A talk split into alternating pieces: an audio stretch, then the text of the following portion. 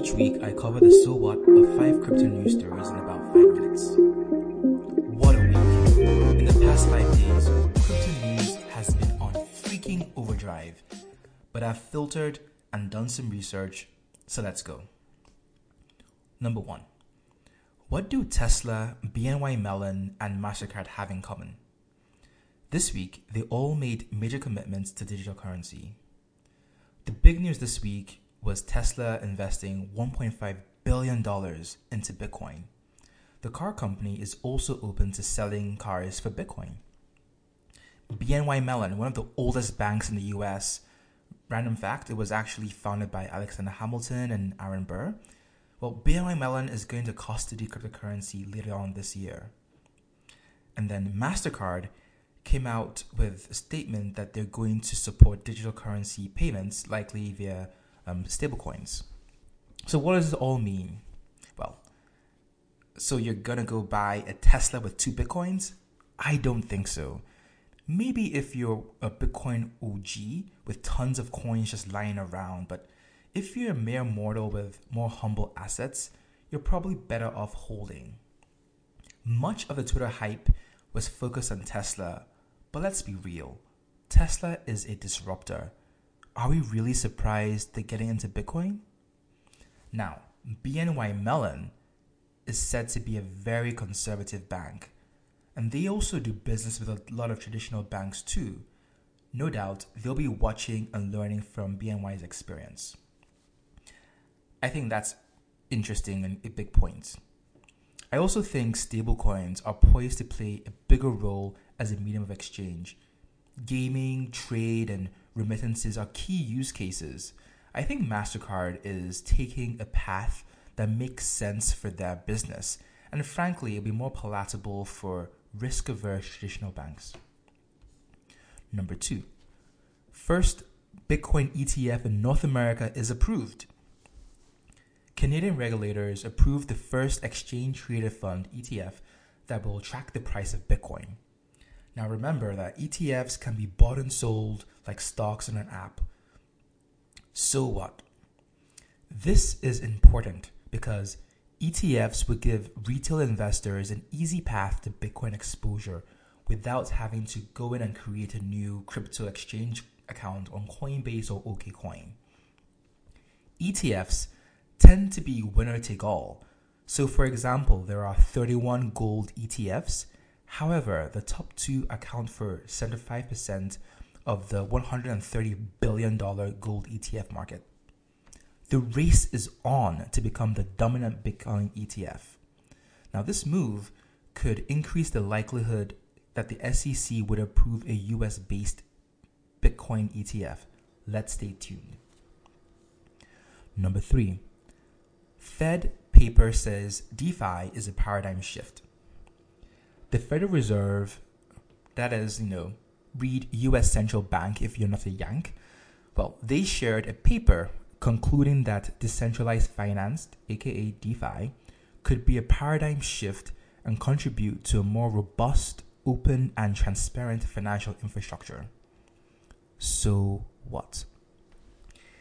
DeFi has been having a bit of a moment lately, with high praise from the Fed and the likes of Mark Cuban, so I expect interest to grow as new crypto converts seek to go beyond Bitcoin to check out DeFi projects like Aave. Nonetheless, it's not all sunshine, rainbows, and unicorns. The Fed paper also outlines three risks to DeFi.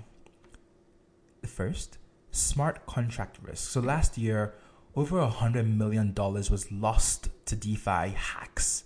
Now, the hacks mostly happened due to coding errors when writing smart contracts. Details matter. The second risk is operational security risk. So, DeFi staff could be bribed into letting bad actors gain access to the project admin codes and then compromise the smart contracts. Now, this could be mitigated by having a multi signature control involving a large group of people. Then the third risk they highlighted was the interdependency. So this is good and bad. Many blockchains and projects interact with each other, And this means that a failure in one area could have a ripple effect, pun intended.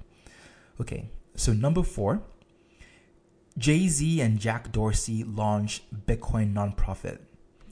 They're donating, the two J's are donating 500 Bitcoins, currently valued at $23 million, to establish a Bitcoin trust endowment to fund Bitcoin development in Africa and India. So what? Africa and India have over 2 billion people, with more than 50% of them under the age of 25. This young and increasingly internet savvy population could propel cryptocurrency usage if adopted en masse. Now, one challenge is that there is rising government opposition, with Nigeria and India banning or considering banning banks from engaging with cryptocurrency. Bitcoin Trust aims to advance the development of Bitcoin as internet's money by giving grants to local developers and projects advancing Bitcoin. Stay tuned. Number five, more Bitcoin mining headed to Texas. Argo is buying 320 acres in West Texas to build a 200 megawatt data center for Bitcoin mining in the next 12 months. Now, the land was acquired for just over $17 million, and the mining facility will be built with a $100 million investment. They also have room to expand up to 800 megawatts. So what? There has been an ongoing debate about Bitcoin mining's energy consumption and environmental impact. West Texas is a hot destination for Bitcoin mining because it has some of the world's cheapest and most abundant supplies of wind, solar, natural gas, and oil. Now, Argo's project could leverage the cheap region's cheap wind energy and deregulated power market to achieve lower cost and higher profits. But there's a catch. Bitcoin mining produces a lot of heat, and in this case, it will be compounded by the steamy desert heat of West Texas. Argo may need to develop innovative cooling technology to sustain operations. That's all this week. Have a good one.